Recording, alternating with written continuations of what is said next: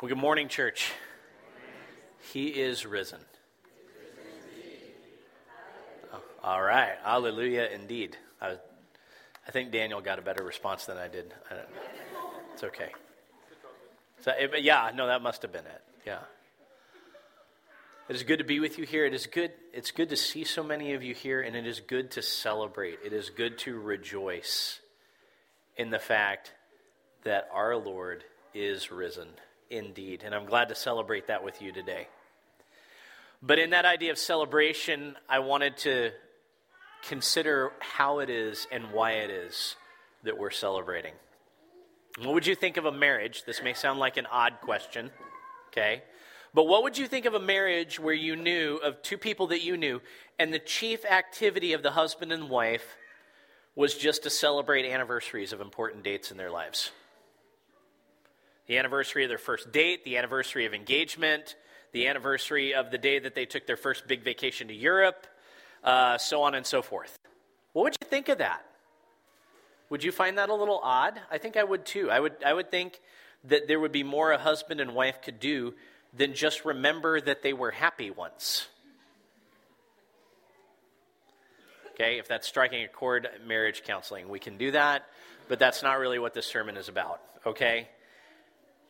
I, I think that you would say that a relationship was in grave danger if all the participants could do was remember the past.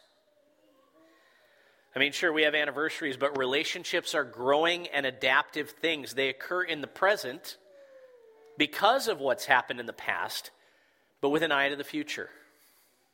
And one of the things I want to talk about today, or, or one of the things I want us to realize today, is the danger of things like Easter or Christmas or anything just being memorialized.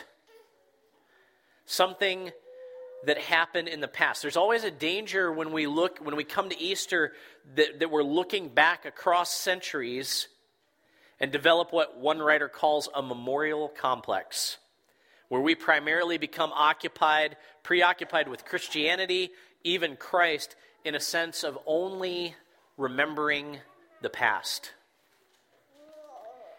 Easter is past, Christmas is past. And, and especially, I think, in our tradition, the Lord's Supper can, can especially kind of take on that tone sometimes because of our tendency to wax memorial about Christ's death and burial and resurrection and his institution of communion so long ago. It fails to see the risen Christ at the table now, communing with us now, transforming us now. Jordan, I hope I'm not submarining your communion thoughts right now while I'm doing this. But we're okay, we're good. All right. My point is is that is that it's so critical with things like that and things like Easter. This is not just a memorial of a victory that was purchased long ago and far away. It is a bridge to victory now. It is a bridge to life now. It is a bridge to resurrection now. And like any marriage, the marriage of Jesus occurs in the present because of the past with an eye to the future. The psalm that we read today is Psalm 16.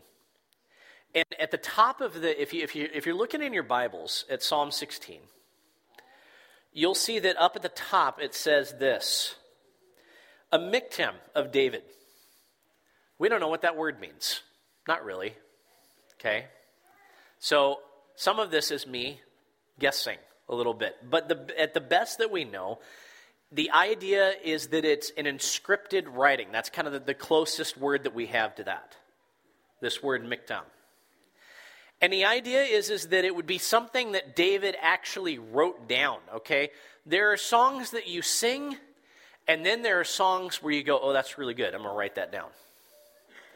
But there's more to it than just him going, oh, this was a really, really good song. I'm going to write that down.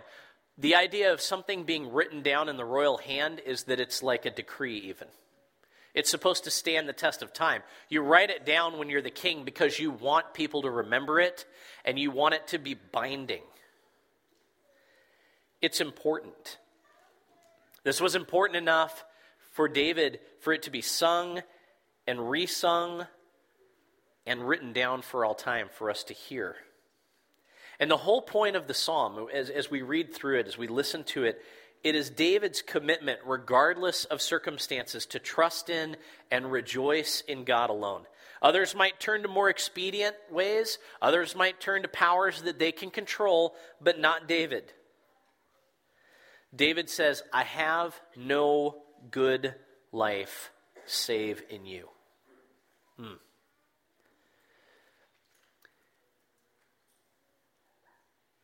And so it is here that he is going to root himself. And it's here that he's going to rejoice. Regardless of the challenges that assault him, he is going to, li- he is going to make his life here. And that's kind of where the whole psalm like opens up out of, right? Is, is I have no good life except in you, and so I will root myself in you. And at the end of the psalm, we see the reasons for that trust. Not just that you're going to give me, that you're the source of my good life now, but you're the source of my good life always. At the end of the psalm, he says, You will not abandon me to the grave, for you have made known to me the path of life. And we don't know exactly when this psalm happens in David's life, okay? But, but we assume that it is one of those psalms that happens toward the end of his life. It's one of those ones in his twilight years. David imagines his life with God in the present, where he is because of the past, all of the things that I have been through, all the ways that you have been faithful, all the times that you have carried me through, and I have, I have found good life in you, and when I have tried to look elsewhere to find life, I have not found it. I have not found the good life outside of you. And as he's kind of collecting his thoughts, he says, Yeah, that's, that's the truth. The only time I have ever found good and lasting life is with you, God. Because you've been faithful, because you are faithful, because you will be faithful.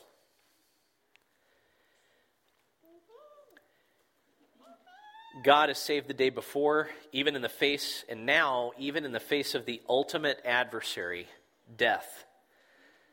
David is at least aware of some kind of movement beyond this concept of, of what's called Sheol, the Hebrew concept of death.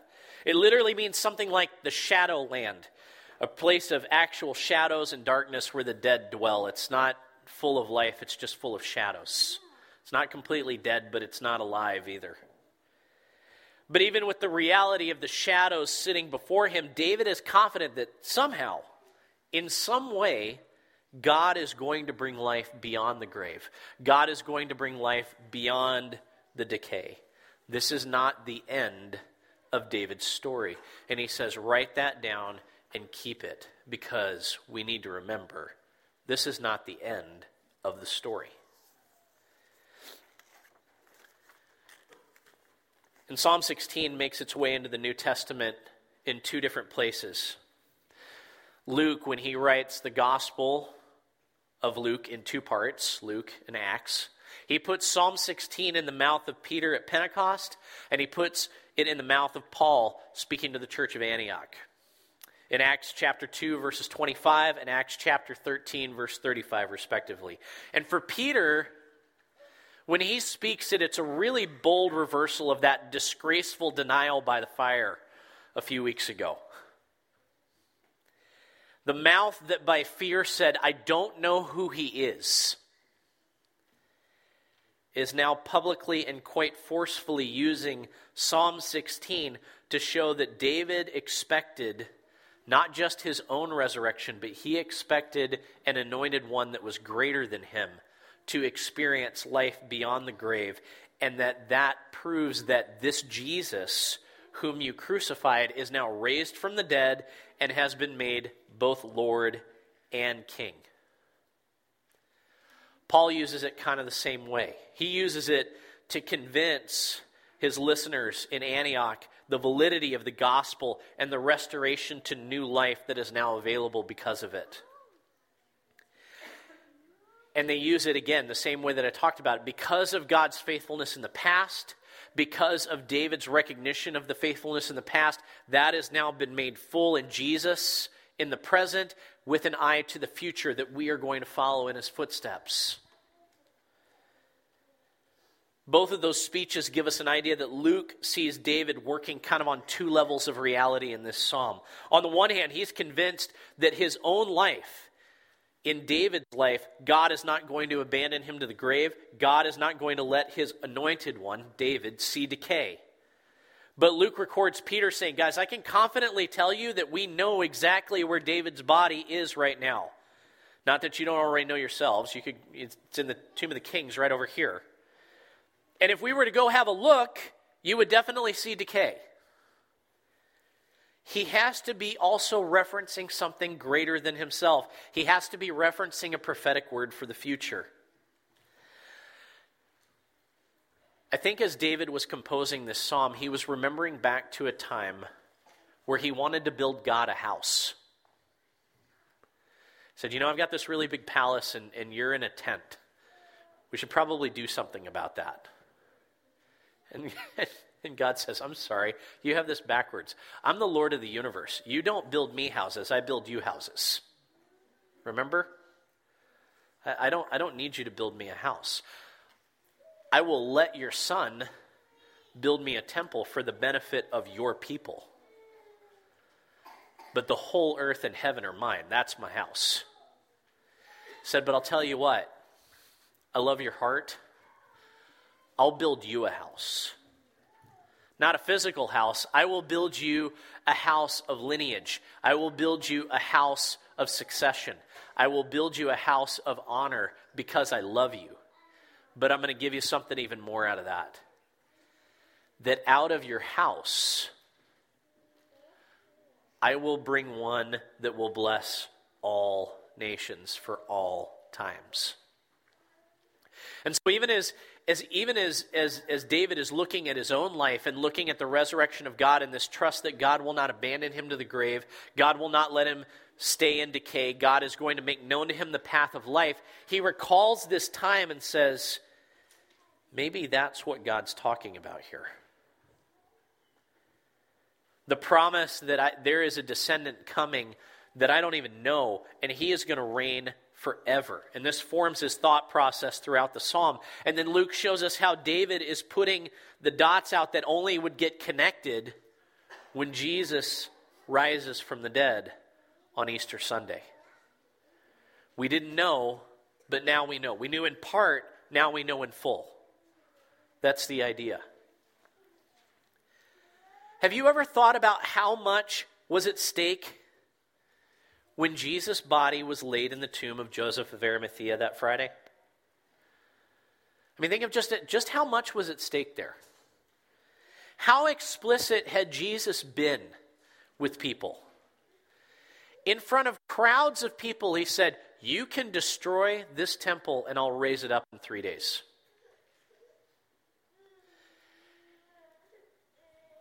He had talked to crowds of people and, and, and talked to his disciples right? And, and said, Look, here's the truth of the matter. You need to know it. I'm going to be betrayed. I am going to be handed over. I am going to die. And I am going to be raised. You, how much was at stake when his body was laid in the tomb? More than just his claims as Messiah, it was the hopes of all the faithful that had gone before, David included, that there is more to the story that we don't end our days enslaved to sin, ruined by death. All of that is at stake when the body is laid in the tomb.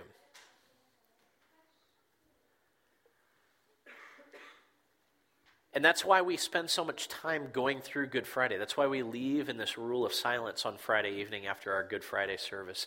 And why there is this period of silence on Saturday where we have to sit in the reality of there was so much to lose. And then we get to rejoice in the fact that God is faithful and he does raise Jesus from the dead.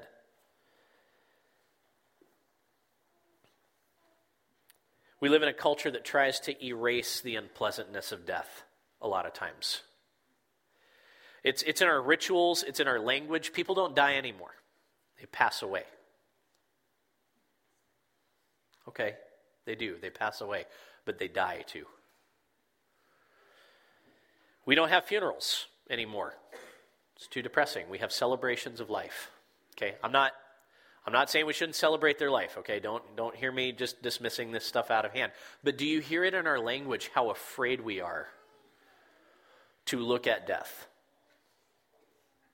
Even, even, in, even in the way that we observe it, even in the way that we talk about someone dying. We can't talk about a cessation of life. We're too afraid. It scares us too much. We like life too much. It's not bad. Life's pretty cool. I like it. I think you like it too.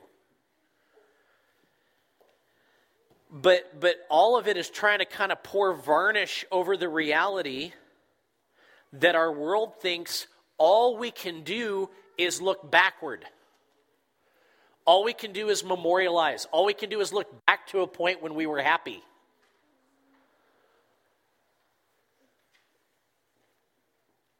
The present's too much, so we have celebrations of life to look back to when we were happy.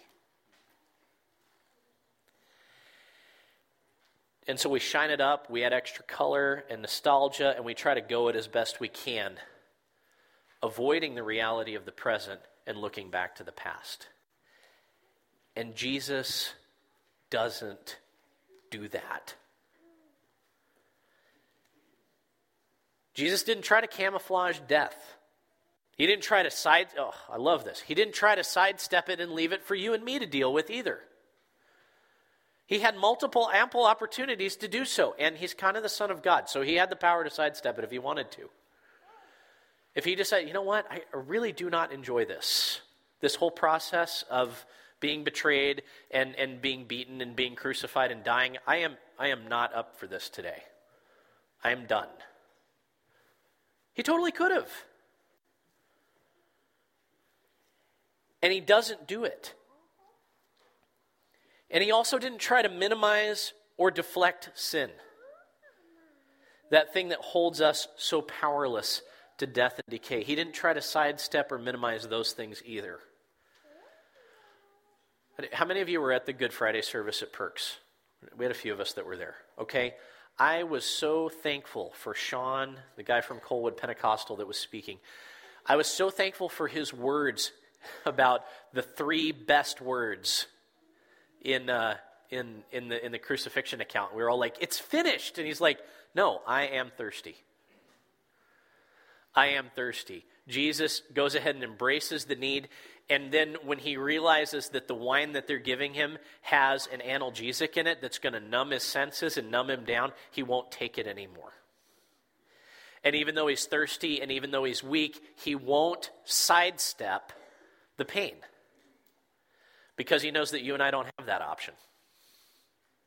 And so he won't do something that would separate him from us out of, out of his great love. And so he meets them both head on at the cross, and he enters the grave head on. And when he does that, he does something amazing. He takes our last resting place, the thing that we're so afraid of, and he sanctifies it. He changes it. He makes it something else. He makes it something new. And now death is not something that he enters into and stays there. He lays sin to rest there instead of us. And he restores our honor by scorning the shame and the power of sin and death. And in doing so, he made his promises clear. I, the Holy One, was not abandoned to the shadowlands of the grave, to the decay of the handmaiden of sin, death. I died, but I didn't stay dead. I walked through death, and now you don't have to stay dead either. You will walk through death as well. And, church, this is the core of the gospel. There is no greater gospel than the, this. There is no better news of Jesus than this. He was not abandoned to the grave. The Holy One did not see decay. And He is our pioneer, He is our big brother. He is the one who leads us in the way that he met death by walking straight through it. He is the one who erases fear and replaces it with peace. And now we get to say the same thing. We get to say, because Christ lived, and because Christ died, and because Christ rose again, I am a forgiven child of God. Because Christ arose, I can confidently expect that I will die and I will rise. It is a good reason to rejoice, isn't it, church? It's, it, I know no better reason. I know no better reason than the thing that I am most afraid of that all this, no matter how good it is, is going to end. That that ending is not an ending. That ending is not the final ending. That there is more, more than I could possibly imagine. I know no better reason to rejoice. I know no better reason to celebrate today because that's not something that just happened a long time ago. That's something that is happening in you and me now. That is something that is happening in our world now. And it's so hard to recognize it sometimes, I know. Because it seems as though death and decay is all we see anymore. Okay? Actually, and you know, don't get me started on a tangent about how we have a media that's infatuated with death and decay because it sells okay? And because we allow it to, to rope us in, right? It preys on our fears and we pay for it. I don't know why, but we do. But even though it looks all around us like death and decay are having their day, the truth of the matter is they don't. They don't get to anymore. Because the end of the story is that Christ has overcome the grave. Not just in his life, but in the lives of all who would believe. And so our life with Christ is no longer about the past, no longer about his past, no longer about our past. Easter isn't something that happened, it is something that is happening. And our past is no longer a trail of unforgiven sin anymore. Easter isn't something that has happened, it is happening, and our present is no longer a meaningless jumble of incidents and accidents, cycles and circles without any point or out any purpose. Easter isn't something that happened, it's something that's happening. And our future is no longer a road we travel alone with our fears, knowing that death is waiting for us at the end no matter how we scratch and claw to avoid his gaping maw. No, no, no. Our future is now that we stand squarely and confidently with our brother David and with our brother Jesus. And we say to the God in whom we place our trust, You have made known to me the path of life. And so with you there is an abundance of joy, and in your right hand is eternal pleasure. Amen? Amen. Believe and rejoice, church. And don't just believe and rejoice, build your life around that trust. Build your life around that rejoicing. Build the life that you have now because of the past in the now, but always, always with an eye to the future. You will not be sorry that he did that you did. He is risen. Hallelujah. Amen. Happy Easter.